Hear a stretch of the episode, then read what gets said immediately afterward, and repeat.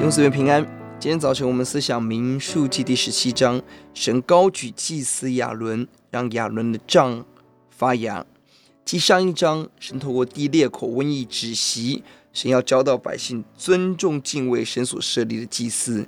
而这一章，神继续用公开的见证，就是十二个支派都各带着杖，但唯独亚伦的杖在一夕之间发芽长性，以此来验证这是神所设立的仆人，来教导百姓。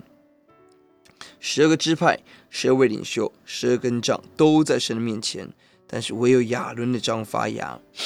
这里提醒我们，是神所拣选的子民。十七到十七章第十节。耶和华吩咐摩西说：“把亚伦的杖还放在法柜前，给这些背叛之子做个记号，这样你就使他们向我发的怨言止息，免得他们死亡。如同把两百五十位首领的香炉做成包坛的铜片。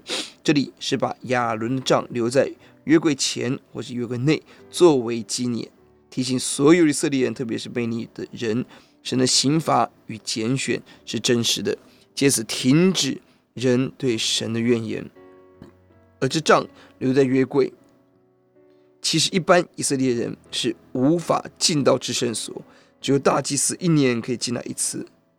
可见神知道，即便自大祭司也有背叛发怨言的。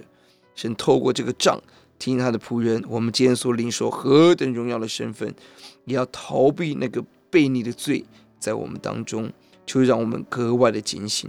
我们集体低头祷告，就似乎求你施恩怜悯，让我们永远记得我们生命当中你给我们的尊贵与荣耀，让我们更加谨慎战兢来祷告，讨你的喜悦，听我们的祷告呼喊，奉耶稣的名，阿门。